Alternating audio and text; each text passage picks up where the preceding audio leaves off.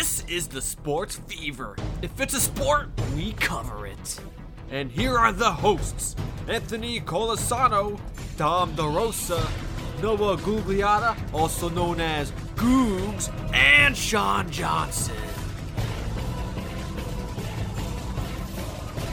What's going on, everybody? Welcome back to another edition of the Sports Fever. Today is Thursday, November 11th, 2021, and I am joined by almost the entire crew of the Sports Fever. Dom DeRosa, Sean Johnson, and filling in for Noah this week, as Noah unfortunately has a family emergency he has to attend to. We wish him all the best. Tommy Franks was kind enough to step in last minute. Uh, Tommy, how you doing? It's been it's it's been a while since you were on the show. I think last time was when we were, uh, at least when I was uh, back at school.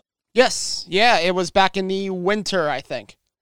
Yeah, yeah, I remember. It was a that was a that was a fun show. So, um, Mhm. you know, I'm glad that you're that you're back. You're here with us, and you know, ready to talk some overall arching of sports. As I know, uh, me, you, and Dom, we all have a baseball podcast, and for those of you listening, that airs or that is released every Friday at 9 a.m. on all podcasting platforms. So be sure to check that out. Called Swing the Twig. Yep. Uh, you know, if you're into baseball, definitely check that out. But get into it right away. Week nine came and went. Um, the three of us, Dom, Noah, and Sean, we did our pickums last week. Uh, we did Packers, Chiefs, Titans, Rams, and Panthers, Patriots. Starting off with Packers, Chiefs, as this game was looked like to possibly be the game of the week. However, news came out uh, during the week, and it was the headlining news. Basically, all of this weekend is that Aaron Rodgers tested positive for COVID nineteen, and then it was uh, leaked or announced that Aaron Rodgers never got the vaccine. Uh, vaccine, and this is a big deal for a couple reasons. Is that the fact that he wasn't complying with um, so-called he wasn't complying with COVID guidelines, and he basically flat out kind of lied. Um, that was that's what's being reported. Aaron has come on the record and said that you know he didn't lie. He said that he was immunized and wasn't vaccinated. So he's saying people got the terms mixed up. Um, and this was all said on the Pat McAfee show. Um, but nevertheless, he did not play. Jordan Love stepped in and played in. Jordan Love did not look great. He looked very out of place, didn't look ready, had a lot of miscues with uh with Davante Adams and you know, Patrick Mahomes and the Chiefs were able to get a win, even though Patrick Mahomes didn't even play that well. Like I looked at the stat line, he he played below average, but yeah, he did, and he really cost me in fantasy, and I'm pissed. Anyway, He did for me too. He did for me too. Yeah, I just think you know, I think uh, more and more people starting to analyze and realize that look like what he's doing now, and we've said this before, all of us at one point or another, is that he can't be doing the same stuff anymore. He's got to change it up. You know what he did a couple years ago just isn't working, and it's just showing that even with you know facing a team like the Packers with no Aaron Rodgers, you should be able to put up some points, and also against a defense that also that the Packers have that isn't really that great and he's still not putting up the numbers. So it is very concerning. Um, and people are wondering, is he ever going to turn a corner? Um, because it's not happening anytime soon. And people think, people are saying, I should say, oh, it's going to happen. It's going to happen. It's going to happen. But it's not happening. So um, we just have to wait and see about that. Uh, the second game we did Titans, Rams. Um, we chose this one as we thought it was going to be kind of a good game, even regarding the fact that Derrick Henry is likely out for the season with that um, ankle injury. And I want to say the the Titans won that game. Yeah, so He Unreal. did. so me and Sean got that game right. Dom, I'm sorry, but you lost. Sorry. No, Yeah, sorry. that that's okay as long you know. Wait, you guys picked the Titans out, right? yeah, That's They did, that's bold. Yeah. That's bold. They dead ass did. yeah. So so yeah, so me and Sean picked them, and then Panthers Patriots. This was a clean sweep. We all picked the Patriots. Uh, I finally listened to myself and Chris, or for or known to us as Wreck It, as you know, without Christian McCaffrey, really, the Panthers are kind of a no show. Even though I think he's actually coming back, I think this week. So Eh, maybe their fortune could turn. Dom, you don't think so? Even if he does, what good are they with Sam Darnold leading the pack? You know, I mean, he look. I mean, Sam Darnold looked good the first couple of weeks, but I just think that um, I think having McCaffrey just uh, kind of helps him. Right. So, but anyway, so those were our week nine picks. Now going into week 10, uh, I have three games uh, to choose from. Uh, Tommy, since you are the guest of the show, I'm going to go to you for this one. Browns Patriots. Now this is an interesting game. Patriots are at home, and you know the Browns are coming off a nice win and coming off of no more Odell Beckham, which we'll talk about uh, in a little bit. But who do you have in this one? I never liked the Patriot. Look, the Bengals impressed me in uh, Cincinnati. Um, they just, or I'm sorry, the Bengals. The, the Browns looked really good in Cincinnati. Um, running the ball, they played really well defensively. I thought um, really a complete game, and I think um, on the Patriots side, they just don't look um, as far as defensively speaking.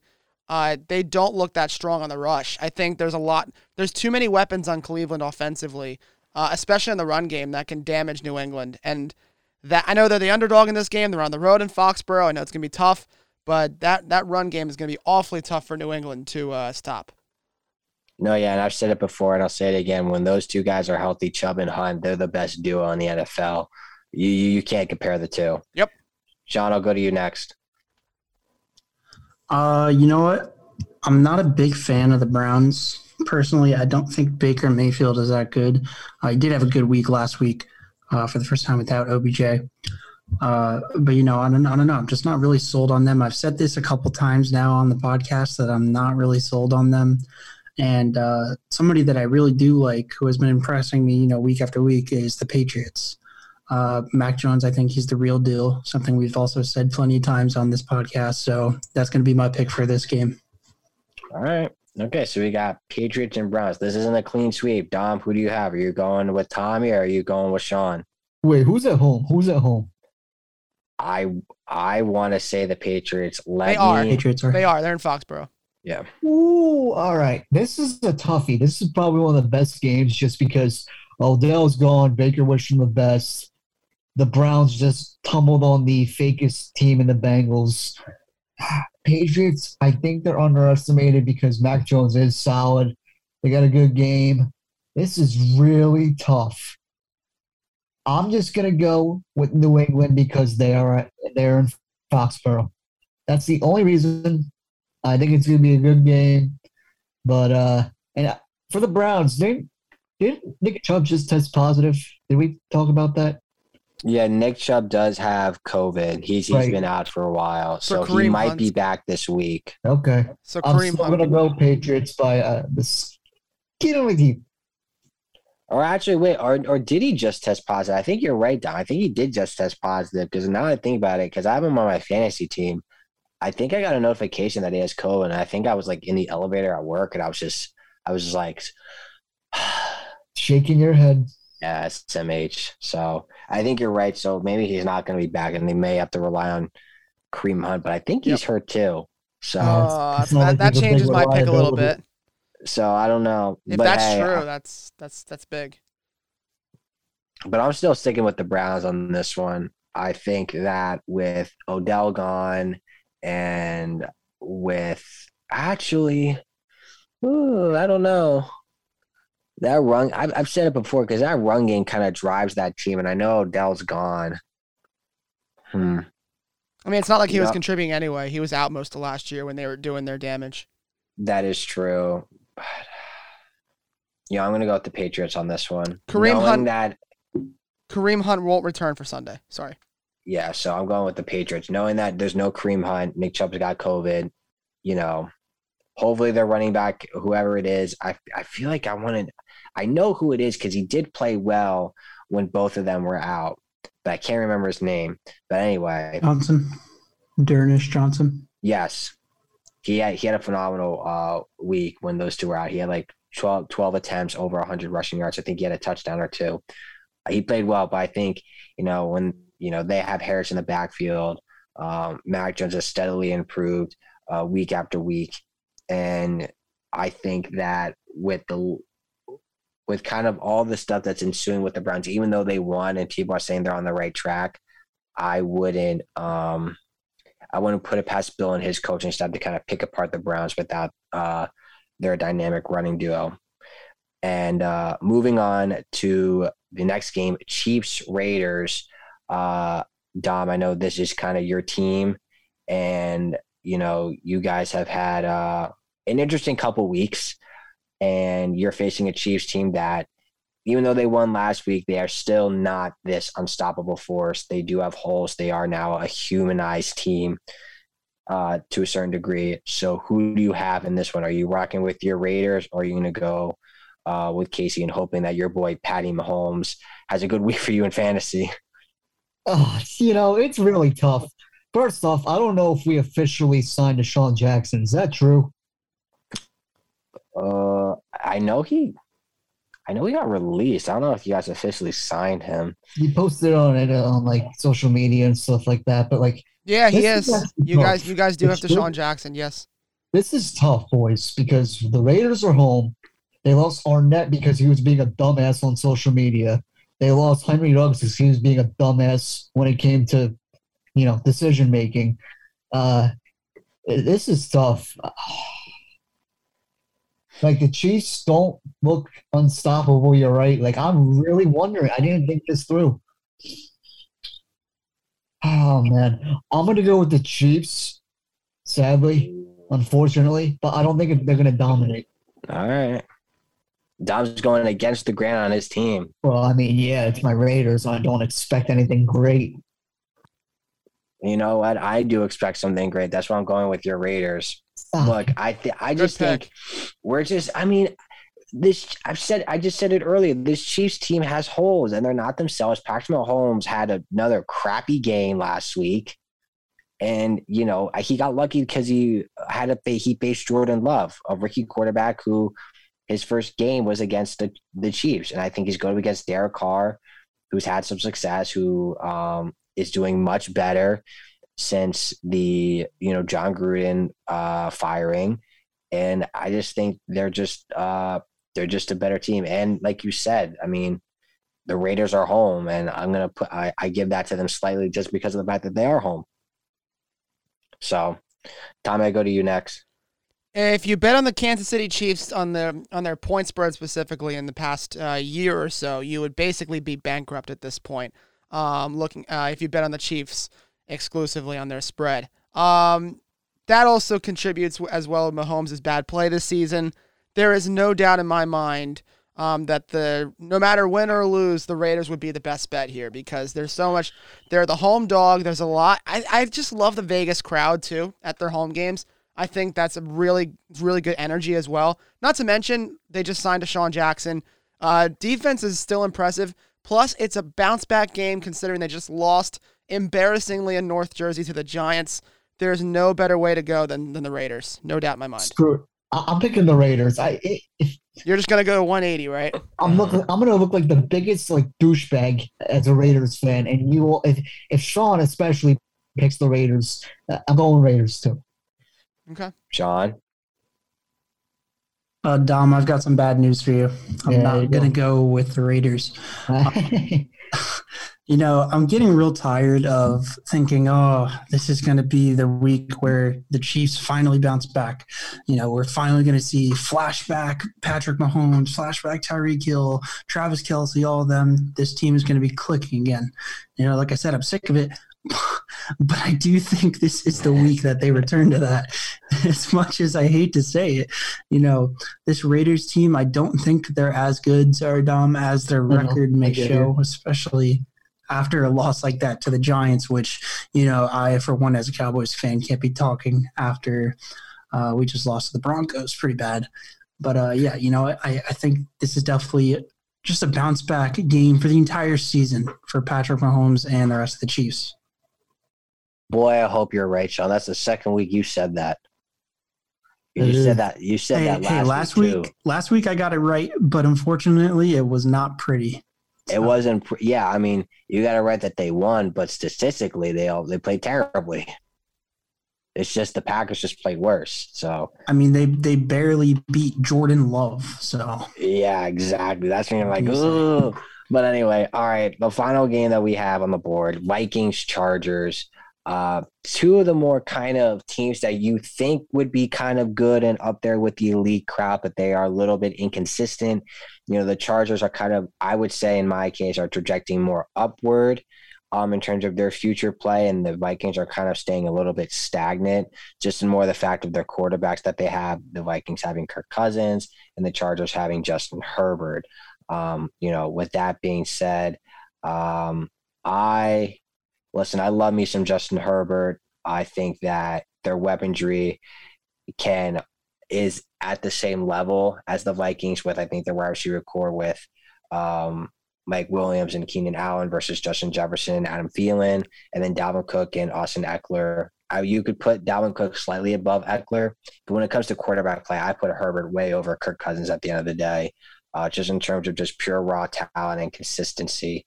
Um, and I just think that I just listen. I just love the Chargers. I'm being biased. I have the Chargers winning this game, and the Chargers are home, so keep that in mind. Uh, who am I going to go with here? Tommy, who do you have? I have to agree with Anthony. It's it's too easy of a pick for me.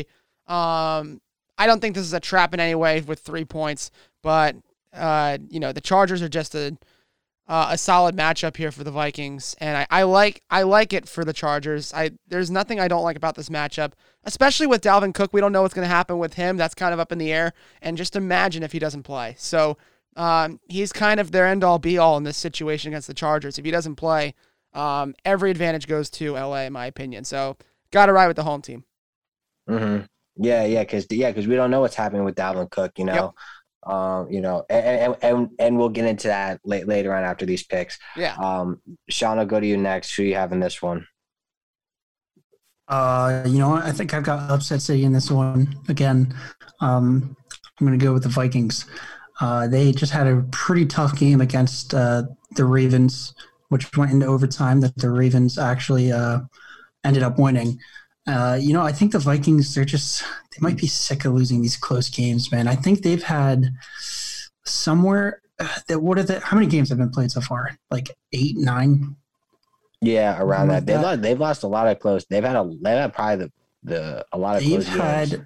I believe, maybe seven or eight games that have gone down to like the final minute. So I mm-hmm. think they're going to keep this one close, but I think this is going to be one of those ones that they pull through. Don, do you think the Vikings are pulling through or no? Listen, listen. I love Sean. I think he's a great dude. But man, are his picks bold? Oh man. Hey, I mean, that's what you guys were saying last week too, and look what happened. I went undefeated. So right, you right, Shawnee J. And Damn you know, it's the Vikings play tougher than what they show. They do. You know, the Chargers, they got some Swiss cheese. They got some holes in that team a little bit. They're talented, you know, but they got to get better. But just, I'm going to go with the Chargers. Have a good feeling about it. At home, Justin Herbert throwing absolute bombs into the end zone. And that destroyed me last week in fantasy. So that was unfortunate. Uh, give me LA. All right. Okay. All right. So Dom's got LA. So those are the picks for this week. Uh, we'll recap those next week. And moving forward, just so quick other NFL notes and news that's happened. Obviously, we kind of mentioned briefly about, or at least I mentioned briefly about Aaron Rodgers testing positive for COVID. And there's this massive uproar within media and the NFL about him not being vaccinated. He on the Pat McAfee show, tried to explain himself. Um, people upset it really didn't do him any good. It kind of made it him look kind of worse in a sense. Uh, real quick, guys, what did you think of the whole Aaron Rodgers kind of situation at hand and how he kind of handled himself um, in terms of talking about it and explaining his reasoning uh, behind it? Because they had because they had to be vaccinated uh, to um, not play, but in order to like have some leeway in terms of like having the mask on and stuff like that. So, how do you think he handled that? I thought he handled it well. I didn't want to get into a big vaccine discussion on it, but rather with Aaron Rodgers' situation. Um, I don't know. It's a hard it's a hard situation. Um, I think in this in this role, and I'm not I'm not one to like push people. I believe in personal choice, especially with the vaccine. I would encourage people to get it, but um, when you're a guy like Aaron Rodgers and you have protocols that are in place like the NFL's, I feel like there's some sort of, I don't want to say obligation, but there's some sort of duty there that you have to take care of because look what just happened now. And and and consider the protocols that are in place. You may not like them, but they're in place. And you know, I don't know what fines are going to be handed out to the Packers. I think they just got hit with a couple um, from the NFL just I think today. Um, but you know, it's it's a hard situation. But I think if you're Aaron Rodgers in his position of leadership and the amount of communication you have with all those guys on that team, um, I feel like there's I don't know I don't know if obligation's the right word, but you do have you know it, it's it's highly encouraged. I think for someone in his position. Oh yeah, for sure. Yeah, I think that of his stature and of his, uh, I guess, so-called celebrity status, you kind of have to address it and kind of um, own up to it. And he should have owned up to it earlier. Um, but that's besides the point. I mean, Dalmatian, do you have anything to add, or do you want to speak about it, or are you kind of just, kind of just at this point, kind of sick of talking about these athletes and COVID and not getting shots and not complying and whatever? Who me? Sorry, was that me? Either or. Oh, um, no, I get you. Listen, I think there was a while ago. I think Rodgers said this, where honestly, give him credit. I don't give a damn. You know, I don't want to get political with it because I can give it down. But like Rodgers was saying, it's funny how, you know, I get a social distance when I'm getting lunch with the team, and I got to go sit by myself. I got to do this. I have to have surroundings all around me without, you know, six feet apart as well. But then turns out when they get in a huddle, you know, and they're actually playing football, they're sweating on each other and breathing all over down their necks. Um, I don't know. I think it's kind of ridiculous when it comes down to it. He's going to get hammered for some political reasons I don't want to get into. Um, it's sad. And then Stephen A, of course, is just going to try and make content out of it.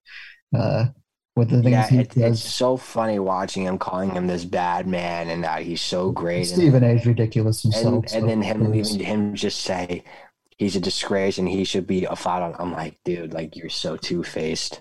Yeah, it, it, it's ridiculous. I feel bad for the guy, Rodgers.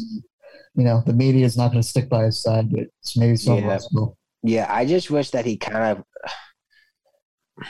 like obviously right. I encourage him to get I encourage him to get vaccinated, but I wish he kind of explained it more thoroughly, but by saying like I'm not vaccinated, I'm immunized, and kind of explained it earlier in the season so that people weren't so shocked and appalled when this did come out. Because I feel like Right. that was some whatever whenever he said, I feel like that was just some miscommunication that just kind of just didn't click with either the media or whoever was reporting on it, or it, if whenever he said it, it kind of just got lost in translation.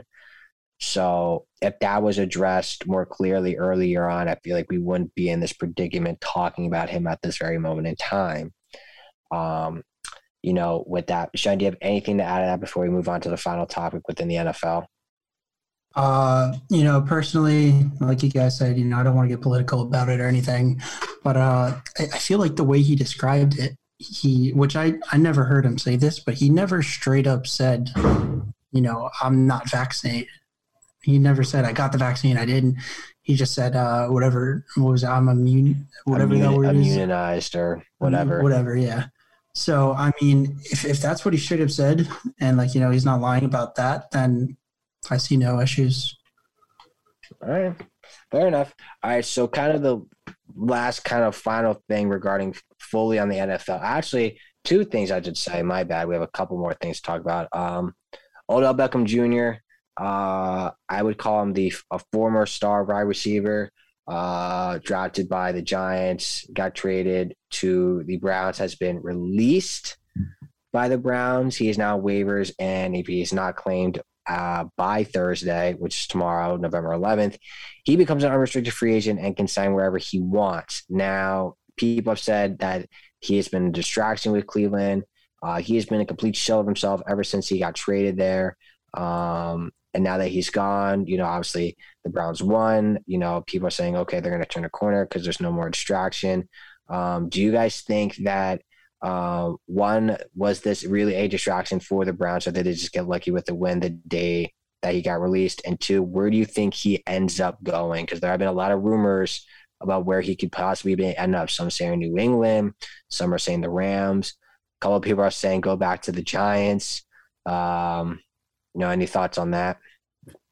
Uh, yeah. Uh, first off, I think he was a big time distraction. Look at his way. You know, he got out of New York in an ugly way. He's just a prima donna. He's a diva. He's annoying. Uh, I can't stand OBJ. One catch and he thinks he's all this fame and glory. It's really annoying. Um, he's a prick, in my opinion, and you don't want to have that in a clubhouse. Uh, and I think the Browns just didn't gel with it. Jarvis Landry uh, isn't the same there either, but the Browns, they're a really strong running game uh, for a team. But when it comes down to it, OBJ had to have a hissy fit to get on his way out. I think his father got involved too, which was kind of stupid. Um, but yeah, these players have a lot of say, and the next thing you know, they're out or they don't play and they sit out. Uh, like look, at Deshaun Watson, but of course he's got more to worry about.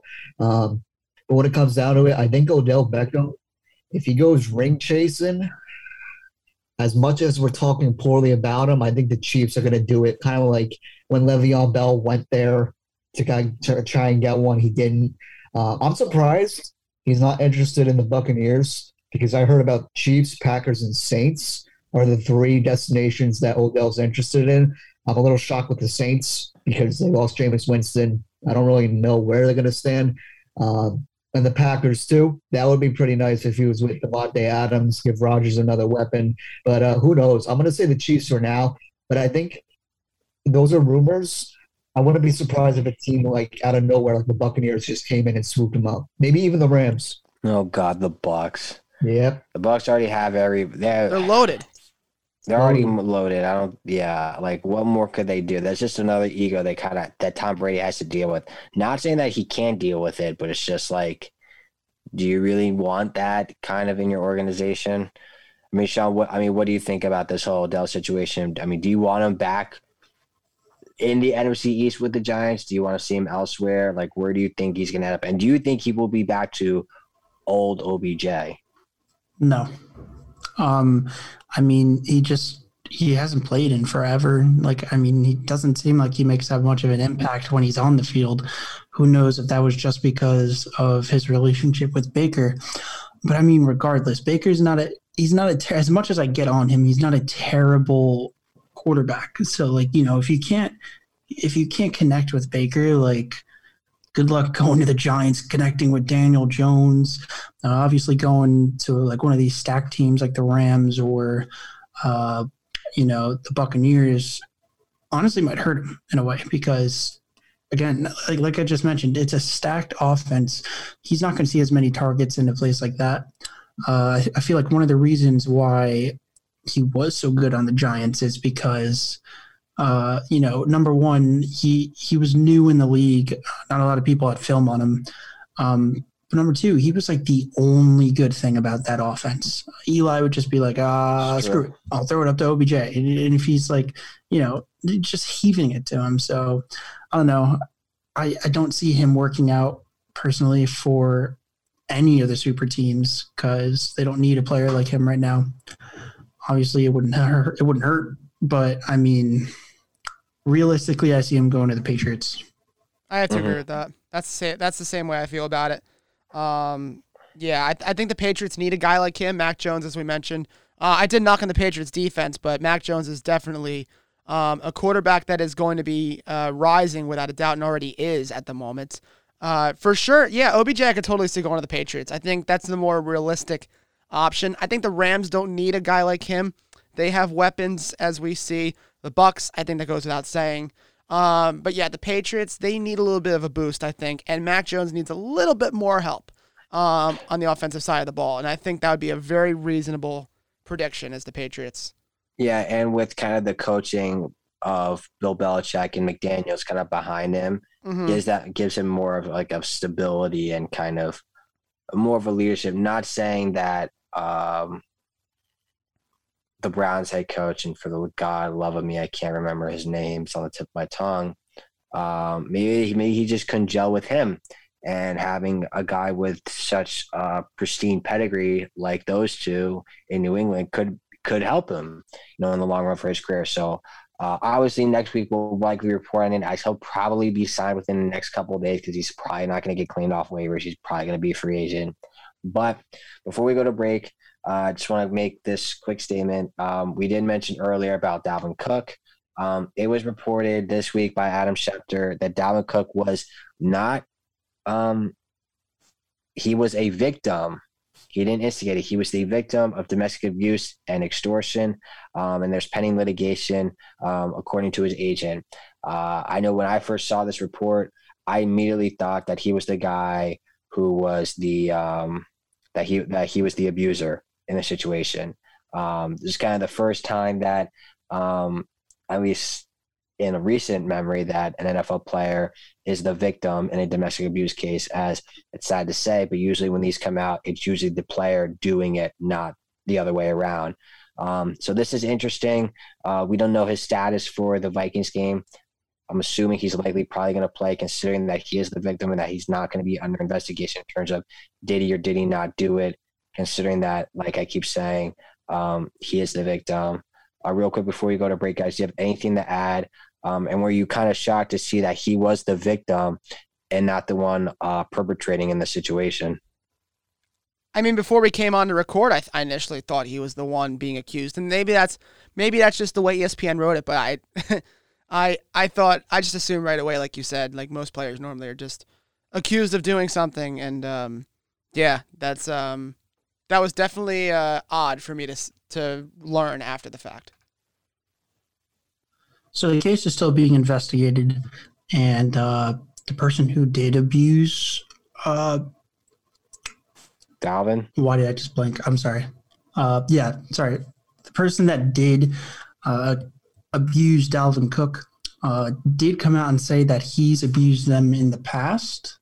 So, if anything, that just kind of seems like a shaky situation, relationship going on there. So, he said, she said kind of thing. What's really Yeah. going on? Yeah. exactly.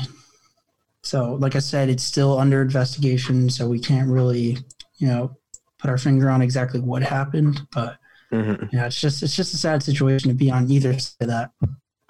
Yeah, it's just unfortunate. I mean, like you would think, right, that these NFL players would kind of look at what has been done in the past, um, as many NFL players in the past have domestic abuse, sexual allegations, all that unfortunate stuff, and you would think, okay, like learn from what their mistakes are doing, but nevertheless, uh, history will forever repeat itself, and you know these players unfortunately just do these horrendous acts, um, and it's hard and it's hard to watch and it's hard to see. And you and I remember at one point or another, this was hindering ratings within the NFL um, to a certain degree.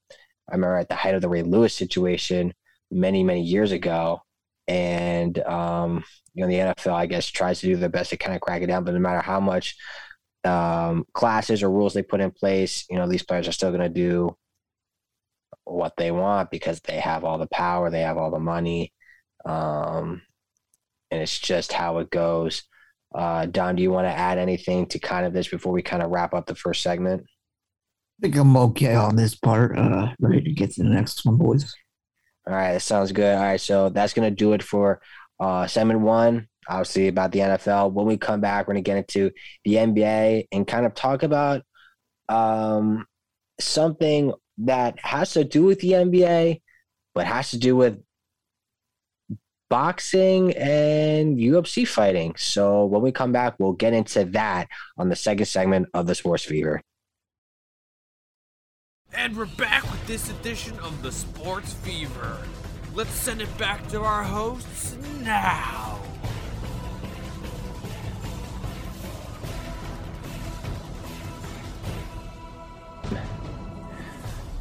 Welcome back to the Sports Fever. It's the second segment of the show. I'm your host, Andy Colsano, and alongside me is Sean Johnson, Dom DeRosa, and filling in for No Guglata, otherwise known as Googs, Tommy Franks. So, time to talk NBA and to kind of, I guess, begin the conversation. There was news that came out regarding former NBA player Deron Williams and former NFL running back Frank Gore, and they are they are going to be boxing each other. Um, I want to say this weekend or in a couple weeks. It was just announced uh, that these two will be fighting in the earlier match uh, card. Um, which I believe is headlined by Fury. Um, this is kind of interesting. Like I said, it's uh, it's purely for entertainment. Um, Frank Gore is one of the all-time running backs in the NFL. He ranks third in rushing yards by a running back, and Deron Williams, three-time All-Star point guard, uh, was an Olympic gold medalist on the 2008 and I want to say the 2012 also Olympic team. Played for the Utah Jazz. Uh, played for my New Jersey slash Brooklyn Nets and completely just swindled the crap out of us. And um, after that, he was kind of just um, a foregone conclusion, kind of as a player, and it kind of just uh, went off into the sunset. And we haven't heard from him since until now. So this fight is happening. Um, just real quick, who do you guys have in this fight? I'll tell you right now, I got Frank Gore. I don't want Deron Williams to win. This man almost wrecked the franchise, and Sean Marks had to resurrect it. I blame D. Will, swindled us out of $100 million, completely ruined us. Frank Gore all the way. I can't disagree. I think I think on a size when you analyze this from a size matchup, um, just purely on size, right, and nothing else, um, you could be like Anthony and have spite. But but really, when you look at size, Frank Gore just dominates. I I mean, you talk about dense uh, density. You want to talk about I think height. I could be wrong.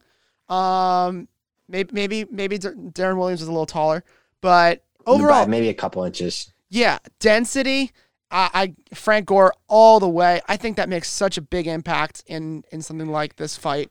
I think Frank Gore is without a doubt stronger, especially in the lower body, to um, withstand this sort of a fight. Um, you know, he can move around much better, I think.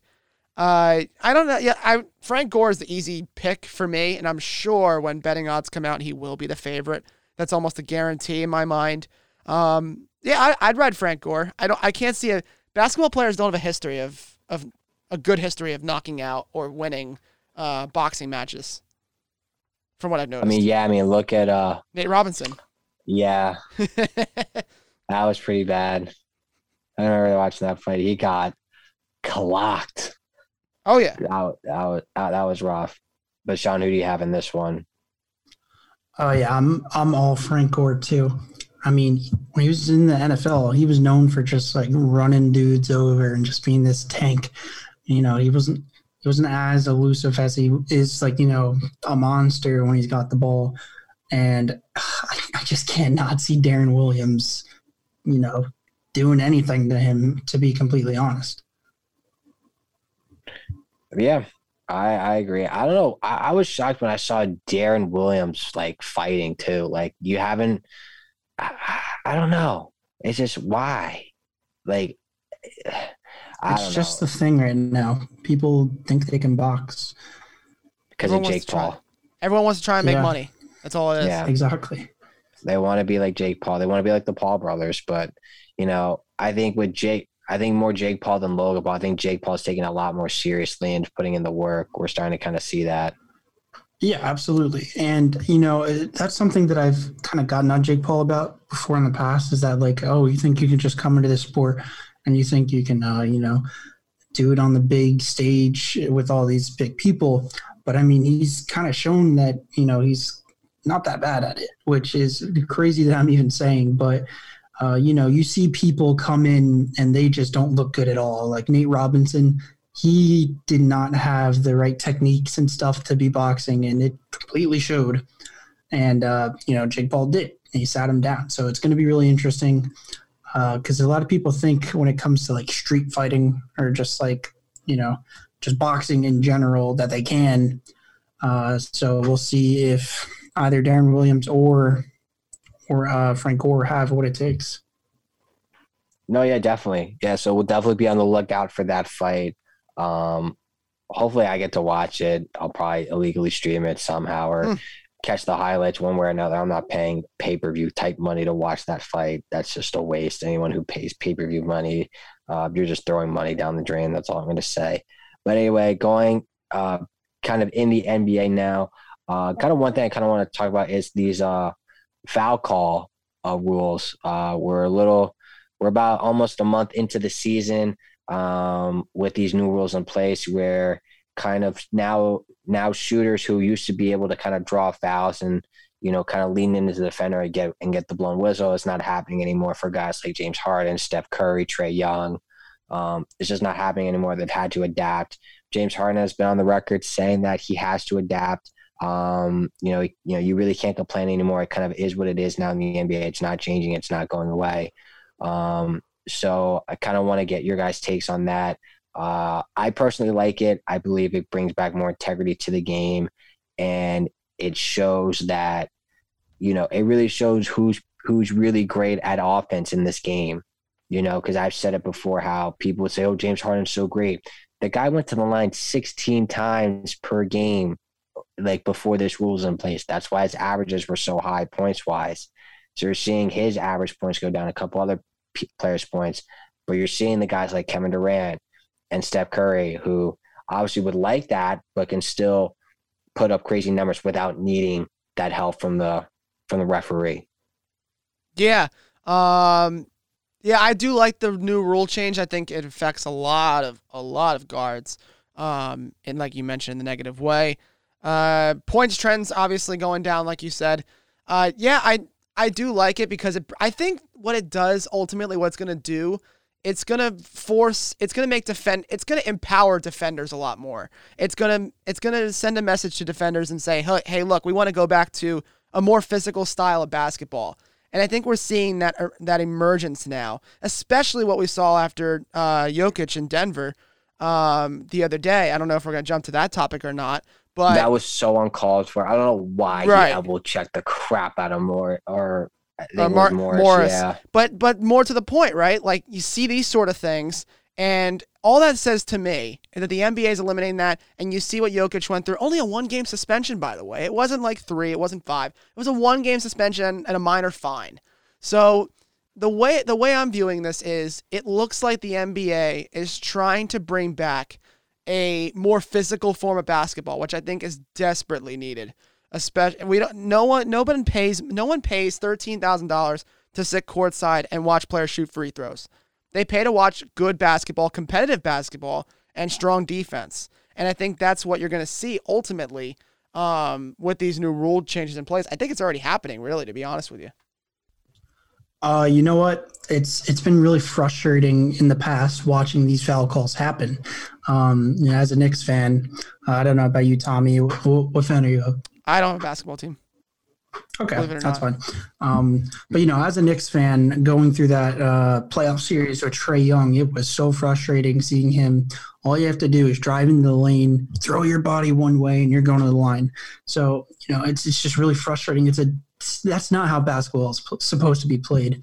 So you know, it's it's definitely great that these refs are starting to not call these fouls, and people like Westbrook, uh, even some of the top scorers like Bradley Beal.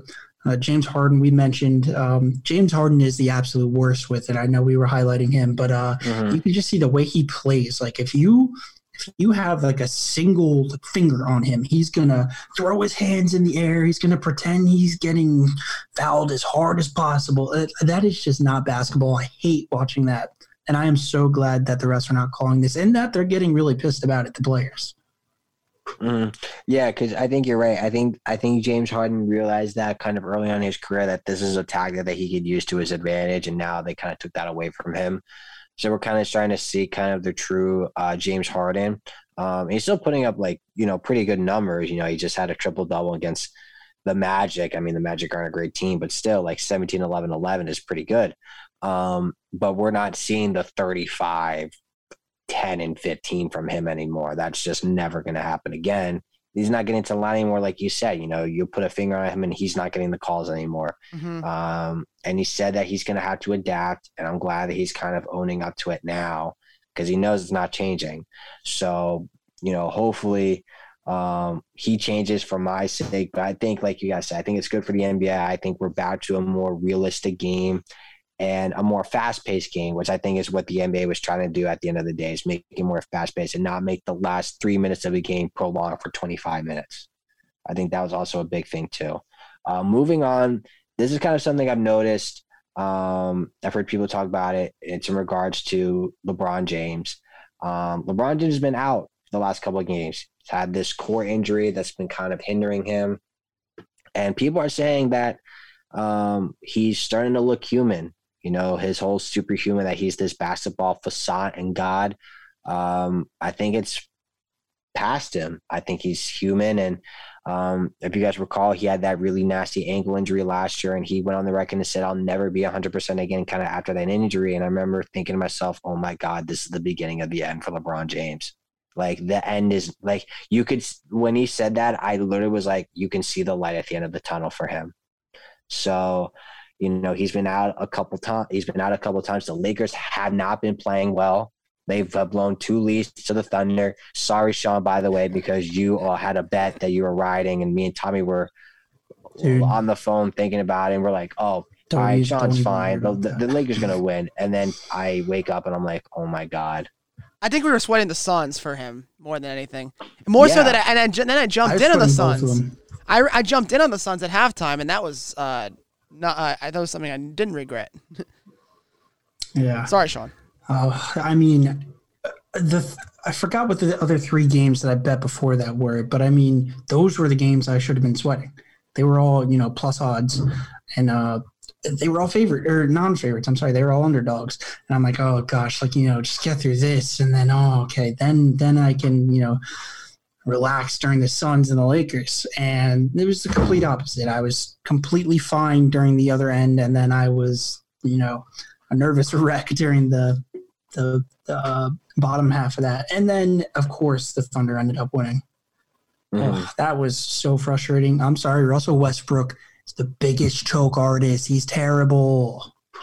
Yeah, fantasy wise though, he's playing all right according to records. Yeah, he's a great fantasy wise, but I mean, oh, did you did you guys see the end of that game? Yes, he literally, I, he literally, he literally drives in and just loses the ball the and just ball. is like, "What happened?" Threw the ball out of bounds in a tight. No, uh, were they down two at that time? yeah, they're oh, like under a minute left. I think there was under thirty seconds left, and yep. he did that. Terrible player. I'm sorry. He's so dude. Bad. His shot, number one, his shots. Why is he taking the last shot? Why is he taking the last shot? Oh my goodness, I was fuming. They they inbound the ball with ball to him with eight seconds left. He dribbles around for seven and then takes a bad shot. He's Westbrook. Oh, oh I you know what? This is a topic for another time because I will rant for thirty minutes. But oh no, because no, this goodness. is good. We, we get we get Sean to we allow Sean to vent. And yeah, we, we get we get oh, Sean man. riled with this one. No, this is good. Sean can I'm air his you. Sean can air what he was um holding back. yeah, you have to let um, it all off your chest. I don't know if that would fly so well over the the internet. you can only go so far with that. No, but I mean, but but going back to, I mean, look, you know, these injuries now with LeBron, you know, it kind of shows the fact that one, it's a my fact, he's human. You know, he's not the same player anymore, and that this Lakers team is now is, is pretty old. You know, he's about to be 37 you know, I know AD is kind of unfortunate. He's the young one, but he's not that young either. And he's yep. had a, his fair share of injuries. You got Carmelo Anthony, who's playing pretty well, but no one knows how long his shooting is going to last. Dwight Howard's, you know, a couple back surgeries. He's not the best. Um, he's not the center that he once was. And they lost the young people like Kyle Kuzma, Montrezl and Alex Caruso, who were key pieces in their championship team in 2020 as utility guys. And, you know, they are too top heavy to a point where um, it's just not clicking. And without LeBron kind of managing that and having to be on the sideline, it it hurts them. You know, we have we've seen it like we just talked about, and um, and I keep repeating myself, but look, I think it's the end of LeBron as as the as as this basketball god. Is it too early to say that? You think? I think so. You think it's too uh, early? For sure. Um, I don't, I don't this is so. the end of him being, you know, indestructible. Okay. You know, a lot of people face injuries in their career. Um, he's still doing the same stuff on the court. I mean, he's still an animal. He's still LeBron. You know, he's facilitating. He's scoring well. Every every field, he's still checking those boxes. It's just now the injuries are, you know, lingering around a little bit more than they did in the earlier part of his career. So I wouldn't say it's the end of him. It's just if he can stay on the court, he's okay. Which he's been his entire we, throughout his entire yeah, career. He did. Like that. This this oh, is was never. say, yeah. This has hardly been an issue. He looks slower to me, and has looked slower over the years. Like he doesn't look at the same in terms of speed, but in terms of health, like he's looked. He's been fairly good his entire career. yeah, Well, I mean, yeah, he invested- never. Yeah, he never had a big injury. Really. Yeah. No, he never did. He would just miss a few games here and there. Yep. But well, I'm saying, well, well, I mean, well, hang on. Well, let's think about this. 2019, he's out the entire season, right? He had that nasty injury on Christmas, missed the rest of the season, and the Lakers don't make the playoffs. Following year, obviously the, the Corona hits, and um, they have some time off, and they win the championship during that pandemic season. Last season, he has that horrific ankle injury and says he'll never be 100%. The, I think you, I think you guys said it right. He's no longer indestructible, you know, because I would always see him like, to me, like it's weird. I would, I would picture this in my head, like he got hurt and he'd be down, and then he'd like walk it off, and it'd be like, like I don't know, like some Marvel type shit. Where just like he'll just like get like repaired like instantly, and then just be back to himself, like playing 100%. Like it was just weird to think and see, but it would happen.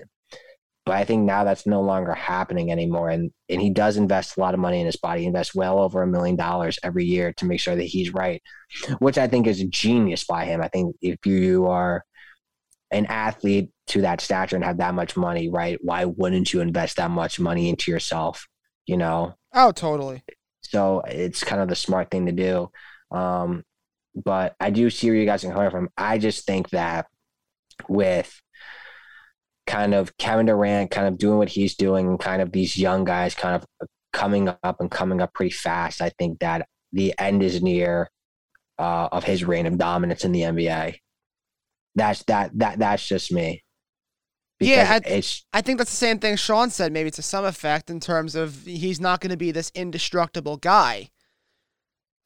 I don't Mhm. think, right? Like we, can, I think that's what we're saying is that like it seems like with this injury, uh, and the fact that he hasn't been injured throughout his career long term, it just seems like now is the time to maybe be concerned at the fact that maybe he won't be uh, the most dominant player in the NBA. He'll still play a key factor, but he won't be, you know, the number one guy all Mhm. the time. You know what I mean? yeah, because you have people like I- Giannis and all them. You know, I, I still think that he is still going to be upper echelon. Obviously, he won't be number one because, like you said, there's guys that are you know younger guys, generational studs. Like we we've got Luka, who's becoming a big piece. Luka Giannis, Giannis. obviously, like you mentioned, uh, even John, some people like John Morant. I mean, John Morant's looking great this season, but you know, like I said, when LeBron is able to stay on the court, which is unfortunately during the later part of his career, not as much. I guess these injuries are getting to him a little bit more. Um, he's still averaging 25 points, seven assists, six rebounds. That's a good season for anybody. And I mean, uh, what is he, 37 now? Yeah. It's going to be 37 I mean, in December. the, the fact that he's still doing that is just i mean come on he, not he is that guy Yeah, He's not young. I think it's. I think maybe it's the fact that he puts such a high standard on himself that anything less is kind of forgotten. Kind of like Patrick Mahomes in a sense now, you know. So I think they're kind of in that same boat, and I think LeBron has been doing it for so long that people are kind of, for at least from for me and my thinking that I'm just like enamored of the fact that he's not no longer this this freak of nature anymore, um, in my eyes, and that you know he's human but you know, uh, kind of wrapping up kind of this NBA segment, uh, I want to get into kind of the showstopper of this NBA season that is Steph Curry. Um, this man has, you would think that his that he had his time in the sun, winning the back to back MVPs, going to four, what was it, 15, 16, 17, 18 um, going to five straight finals and winning three, you think it'd be over, but no. This man has carried this Warriors team, putting up insane offensive numbers. Uh, people are already favoring him to win the MVP, and people are saying that when Klay comes back, they're going to be dangerous and that they could possibly win it all. Uh, Sean, I know you have also heard those rumblings as well. I mean, do you do you buy in that Steph could win his third MVP? I know. I know Absolutely. we're pretty early on. I mean, do you see what he's doing so far? It's, I mean, the man just dropped 50 points about a day or two ago. Mhm. I, he's still going. It's ridiculous. I mean, nobody can. s- The, me watching him, it's just like uh, he. It's like he's not even trying to make it when he's just he chucks it up. It's it's ridiculous watching him play, and I mean, uh, he he's looking like he's having another MVP season. Mm-hmm. And he almost won it last year too, but I feel like because he got hot so late, that's kind of what killed him. But, uh, but Tommy, I mean, you know, like he said, this man dropped already fifty points. Um, he's leading this young team without Klay, and I mean, I've read a report kind of also that Klay could be coming back before Christmas, which could be huge for this team. Um, That's I everything. mean, I mean, do you think they can make it out of the West? It's kind of a big, it's a bold statement. With Klay Thompson, they can, without a doubt in my mind. Um, Mm-hmm. I, you know, and it's so easy to predict now. Steph getting 50 points in a game that even Candace, like Candace Parker, former WNBA, uh, WNBA player, uh, nailed it uh, the other night. I think on the TNT broadcast. Um, yeah, uh, no, I, I think, it, I think uh, Steph is still doing what he's been doing his entire career, and no, there's no doubt in my mind he looks the same. And if he continues with or without Klay, I think there's still a chance for the Warriors to make the playoffs. To come out of the West, I think that's a that's a toss up, and I think it's going to depend on a lot of factors. I think lack of experience, I think, will play a, a big factor in terms of whether or not they make it. Um, but again, that that makes that's more to the point, right? That Klay Thompson um, will be heavily relied on when he does indeed come back.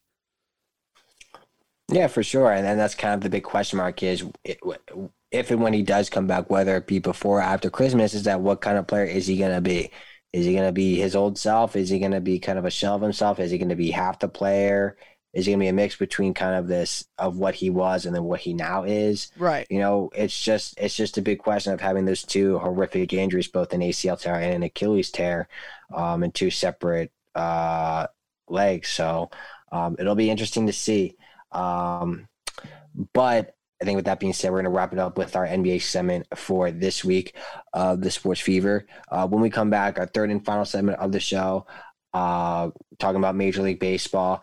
The BBWAA awards were just announced uh, earlier this week. Uh, the fi- three finalists for each of the big awards NL MVP, AL MVP, NL and AL Cy Young, Rookie of the Year, and Manager of the Year. We're going to go through the list, give our winners, or give not a give our winners, give our prediction of who will win, and then we will see the results next week. So when we come back, our predictions on the MLB awards. And we're back with this edition of the Sports Fever. Let's send it back to our hosts now.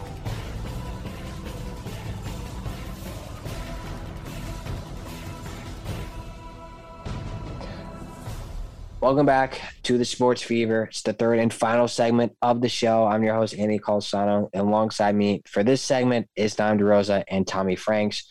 John unfortunately had to step away as he did not have dinner yet. And we were recording this on a Wednesday night, and it is currently 10 o'clock at night as we're recording this. So Sean has an interesting eating schedule. But nevertheless, that man's got to get his food because uh, eating is important. Got to stay healthy, strong, and alive. But anyway, uh, MLB talk. Uh, just some quick things.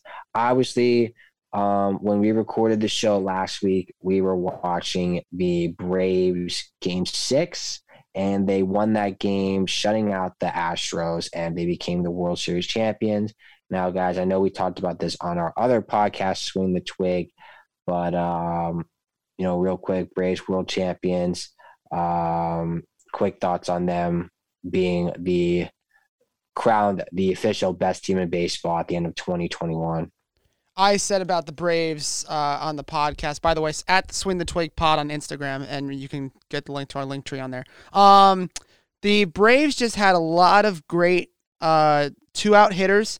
They had a lot of guys that wanted it, and they had an offense that really clicked at the right time, I think. And you see that a lot of the time in baseball. You certainly saw it with the Braves. And Anthony, we'll get into this probably, I'm sure. But the Braves, man, they they had they did it with such a small payroll compared to you know, a team like the Dodgers or our team, the Yankees. Like, what struck me about the Braves is that they had guys that cared and they had guys that, that were clutch and can come through uh, when it mattered most. Dom. Clutch, man. I mean, Soler, one of my favorite players to watch, beast motor activated. Uh, you know, it just shows you you're baseball and you don't have to have, you know, 100 wins to look competitive. I mean, this team lost one of their star players, have the best infield in baseball, and win 88 games. Uh, and, you know, turned a lot, proved a lot of haters and doubters wrong. I mean, including myself. Uh, didn't do a lot, weren't that active in free agency of last year, trade deadline. That changes, and uh, good for them, man. I mean, uh, the, the way they just played all around and they just played better. Yeah, I think yeah, I think to your guys' point, I mean, look, they they were kind of in the mid tier in payroll, and I think them being big players in the trade deadline showed that they were serious about possibly kind of making this final push and trying to at least make the playoffs, let alone win the whole thing. But you know, I think at the end of the day, you know, things kind of have to fall in place. You do have to get lucky here and there because it's, it's not all. It's just like right, like the best teams are going to win. Rarely that does happen. This happened in a few instances where the where the best team on paper it just literally just steamrolls everybody. Um, right. You know they got uh, you know they got lucky. I think they got lucky with the fact that the Mets did collapse, the fact that the Dodgers and Giants had to play. Um, in the um, or one of them had to play in the wild card game, and then they face each other kind of in that game, best of five series in the division series because of how the playoff format is now, um, and that kind of helped them out because of the fact that even though they had 88 wins and the Dodgers and Giants had over 100, they still were able to get home field advantage because they won their division. So those little things like that played in their favor, which is why at the end of the day, they were world champions. And also, too, they got hot at the right time. You know, any team that gets hot during the playoffs, you know, you're bound to win um, because it's a whole new season. Anything the regular season gets wiped clean. It doesn't matter. No one gives a fuck about it anymore. Playoff baseball, you go big or you go home. Um, moving on in regards to the World's past the World Series as we're now kind of officially in the off season. We talked about this last week on Swing the Twig. The new CBA agreement is currently um, kind of in the works and is kind of pending.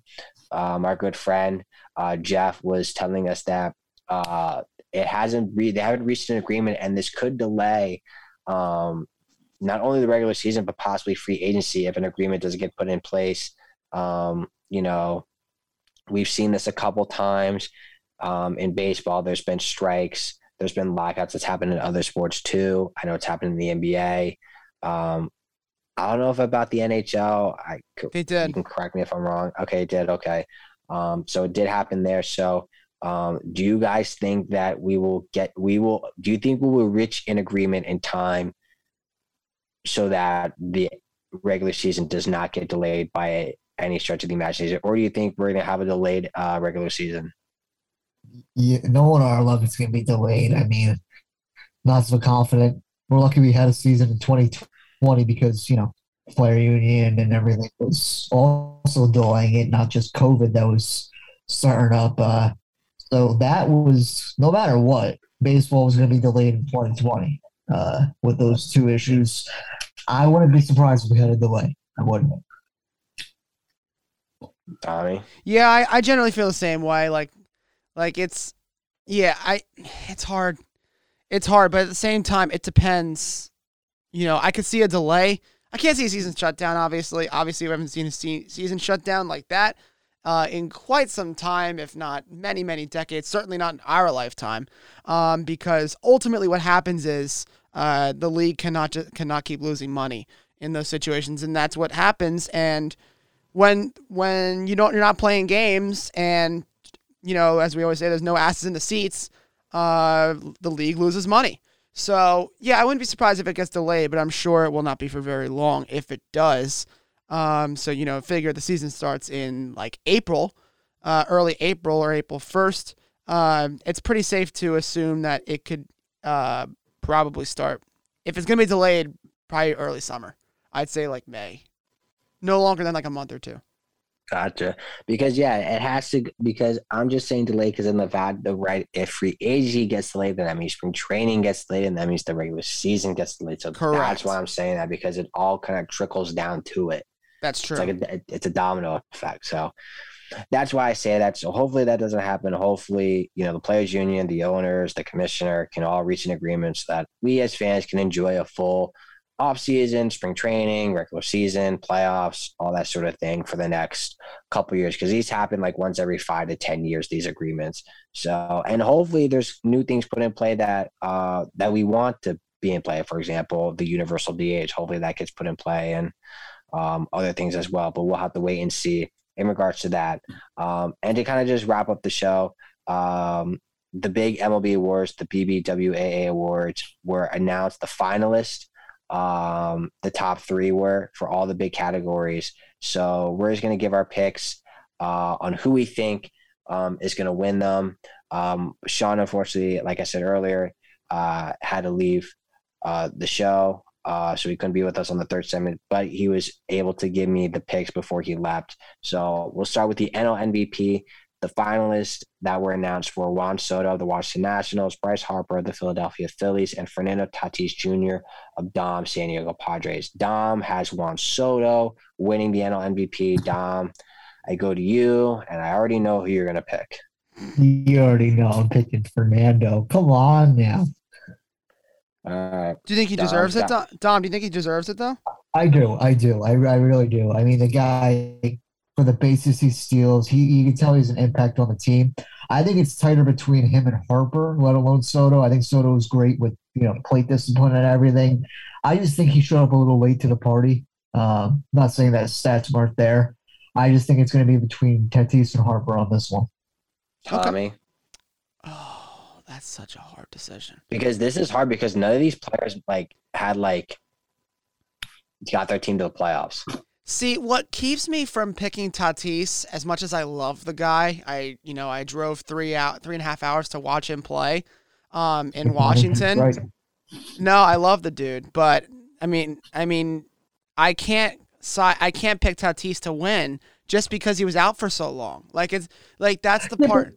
Like, but see, that's the part that that keeps me from picking him is just because you know he was out for so long, right? And when he was out for so long, you saw Bryce Harper coming through for the Phillies um, when they had a division lead for a while. Just the just the timing was so good. Juan Soto's also, I think, had a significant um, role as well for the Nats. I think the Nats are dead without Juan Soto, um, especially after that you, fire like, sale.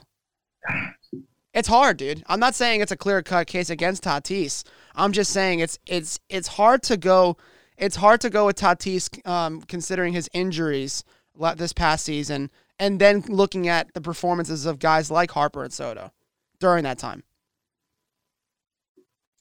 Yeah, I mean, I think, I mean, I'm going with Harper on this one. I was going to go with Tatis because of the fact that with all the injuries he sustained, he still put up MVP numbers, which Yep. is impressive.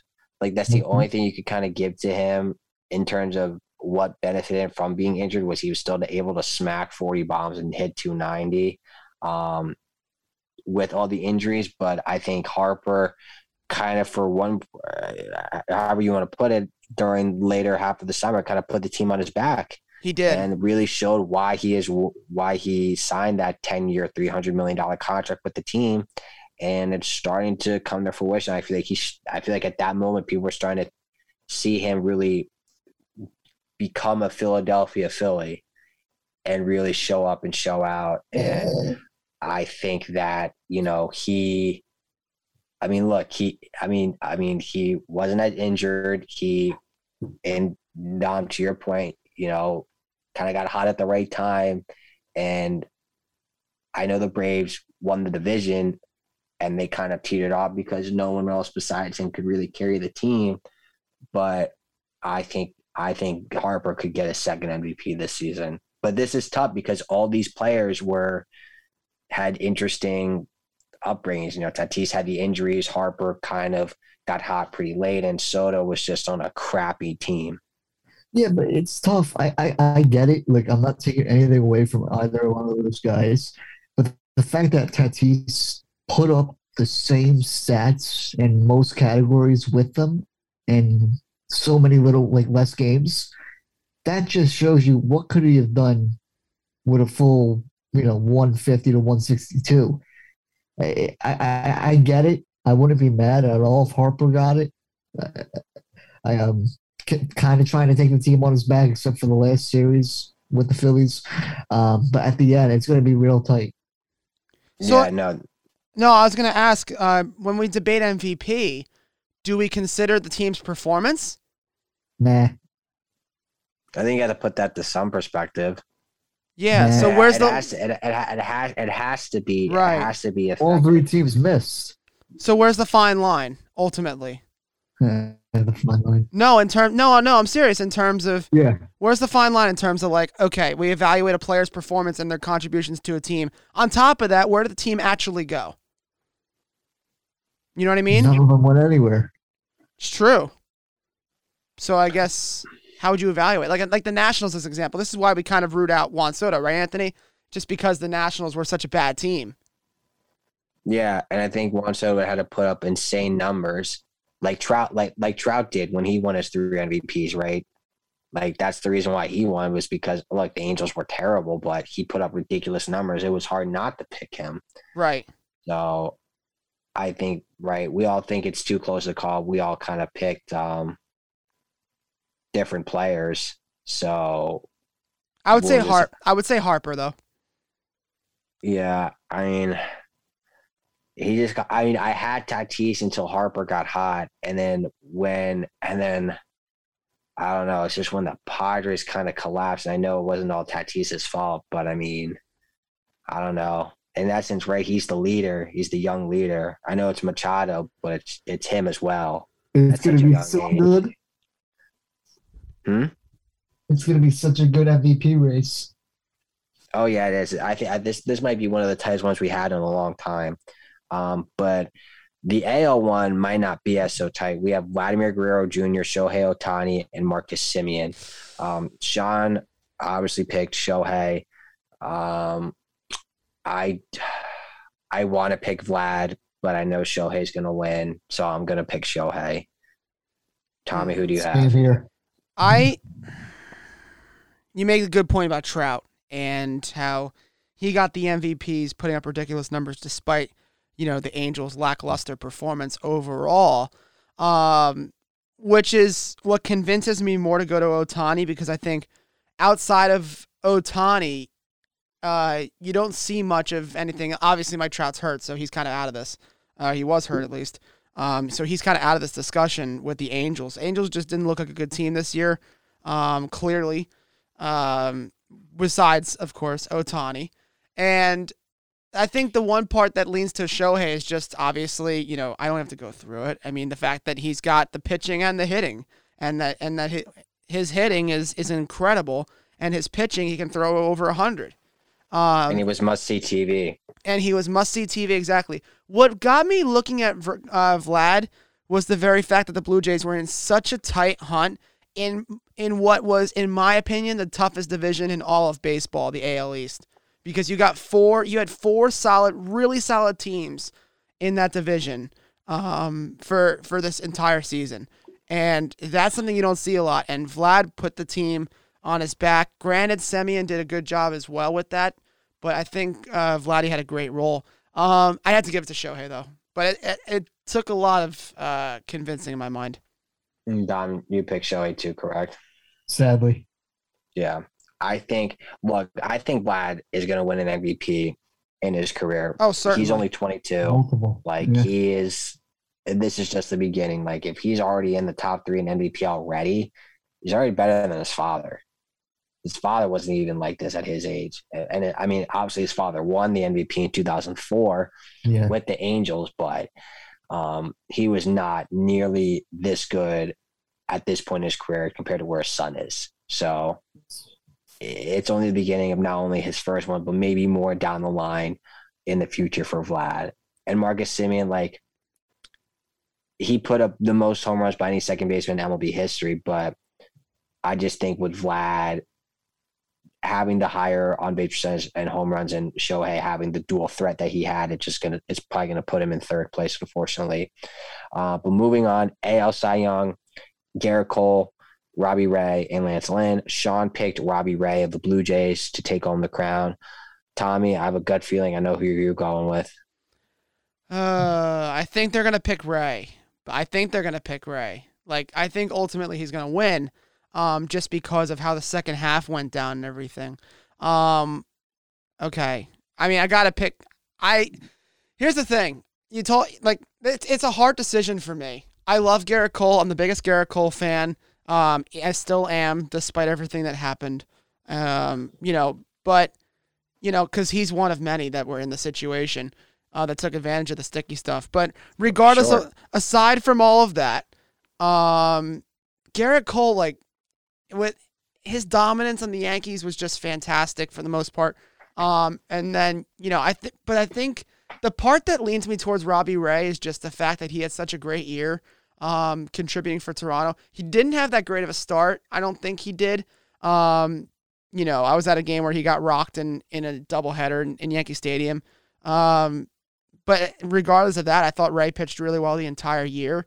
I thought that was actually his worst start that I saw. Um, but Gerrit Cole, I think the way I think it, you can make a solid case for Cole. Um, just the way the se- the end of the season went for him, in terms of not to mention, I know the wild card game doesn't matter in this discussion because we're talking about the regular season. Um, but still, look at his ERA in those starts. I mean, his one really solid in towards the end of the year. I mean, his one solid start he had in the second half of the year that you could point to and be like, that's a Cy Young winner. That was against the Angels where he threw, I think, 16 strikeouts. It's just a hard decision. And I, I think Robbie Ray is going to win. And, you know, I think if it wasn't for those few starts that Cole had that really struggled, that he really struggled in, um, I think, like especially in Fenway, the one, the one game and the last game they played in the regular season that he Mhm. started in, um, I would lean Robbie Ray. But it's it's a very hard uh, decision. But I'd lean Robbie Ray. I'm leaning Robbie Ray too.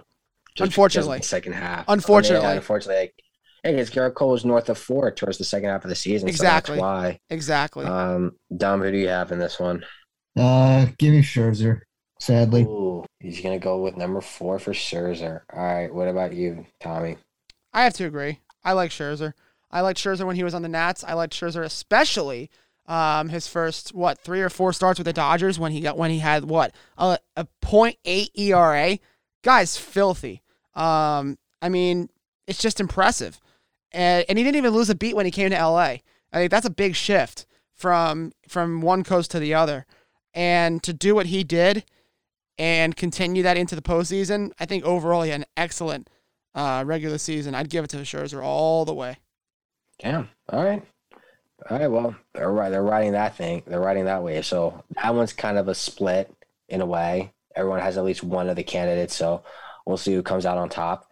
Moving on, AL Manager of the Year, we got Seattle Mariners, Scott Servais, Dusty Baker of the Houston Astros, and Kevin Cash of the Tampa Bay Rays.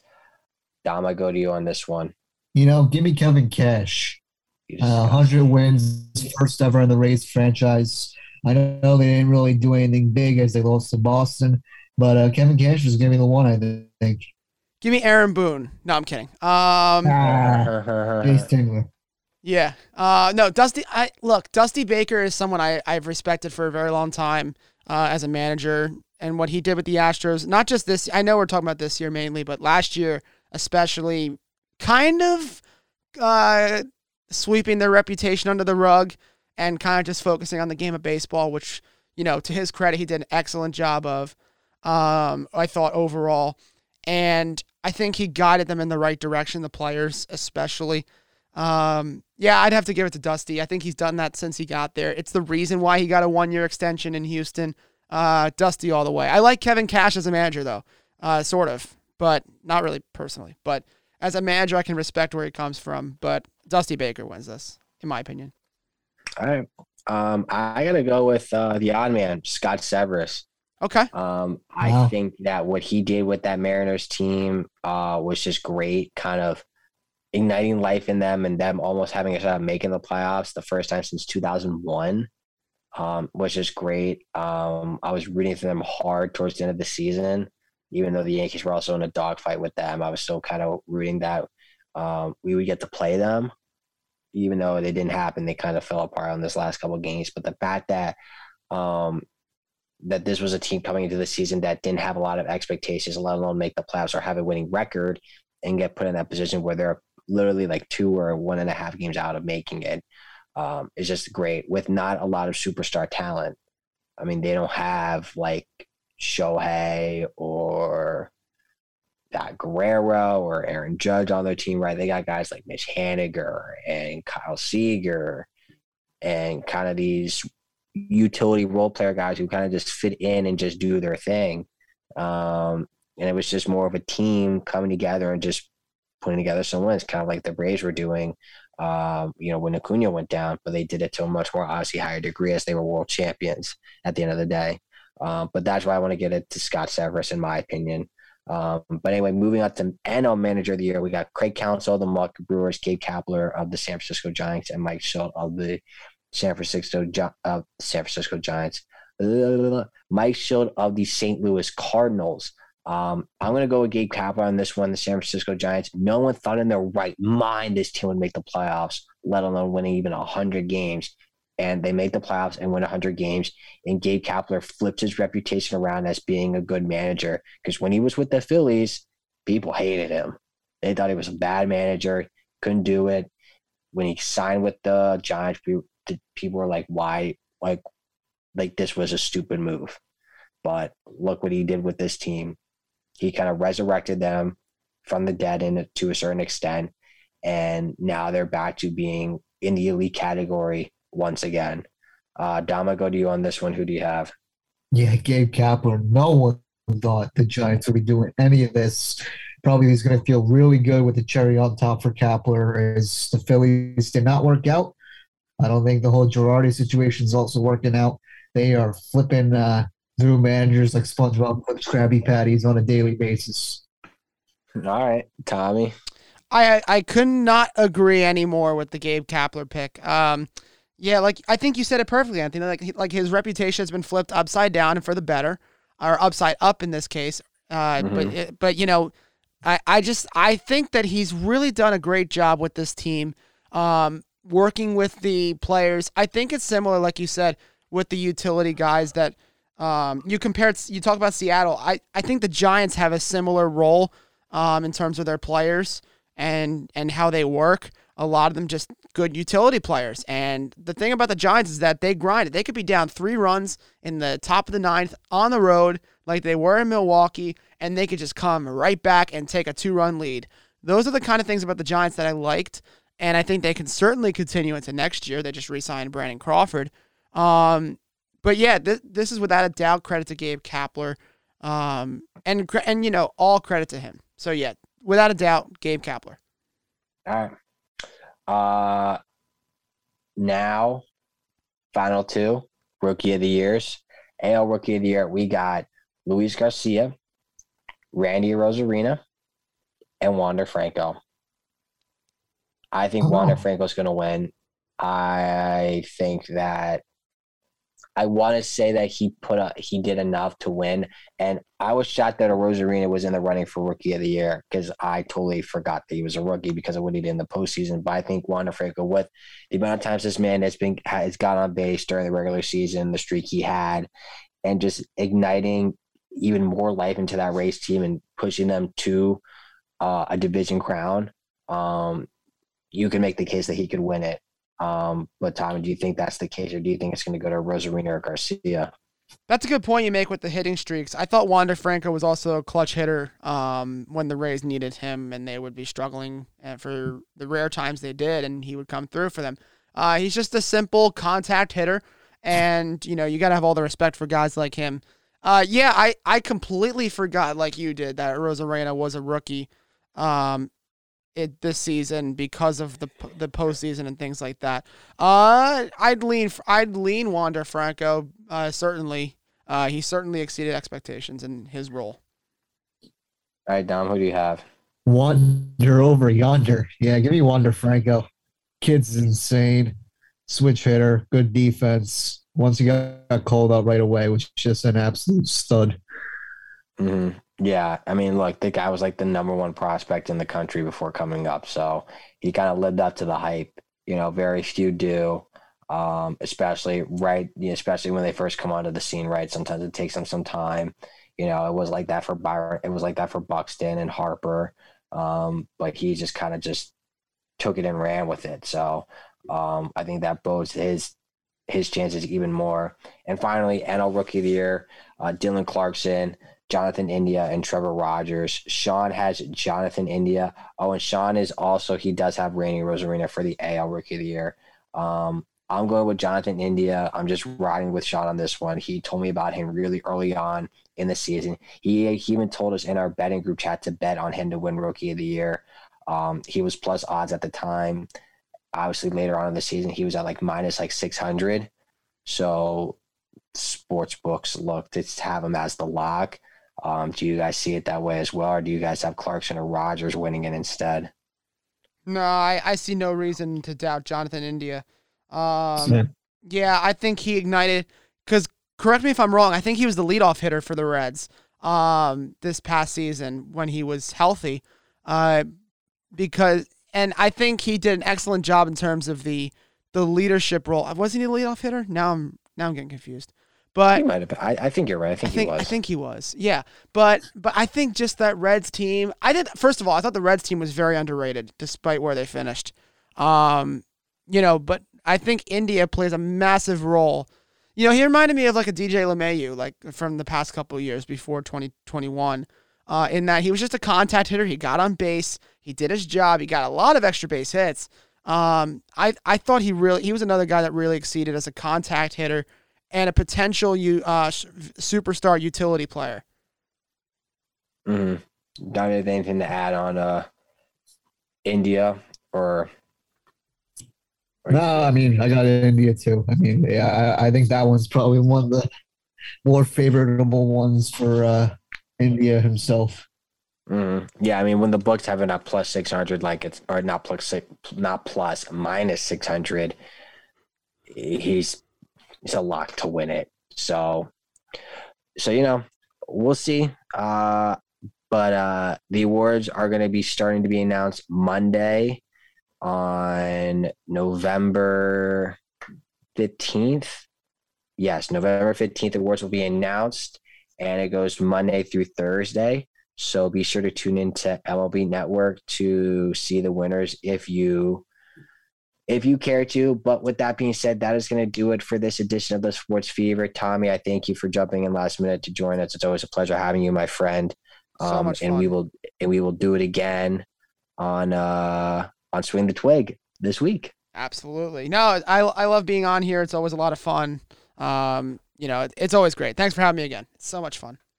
Not Thanks, a Tom. problem. Not a Yeah. problem. And we're and that's gonna do it for us. Be sure to check us out on our socials, the sports underscore fever on Instagram, the sports fever one on Twitter, and you can shoot us an email at the sports fever at gmail.com. But that's gonna do it for this week's episode.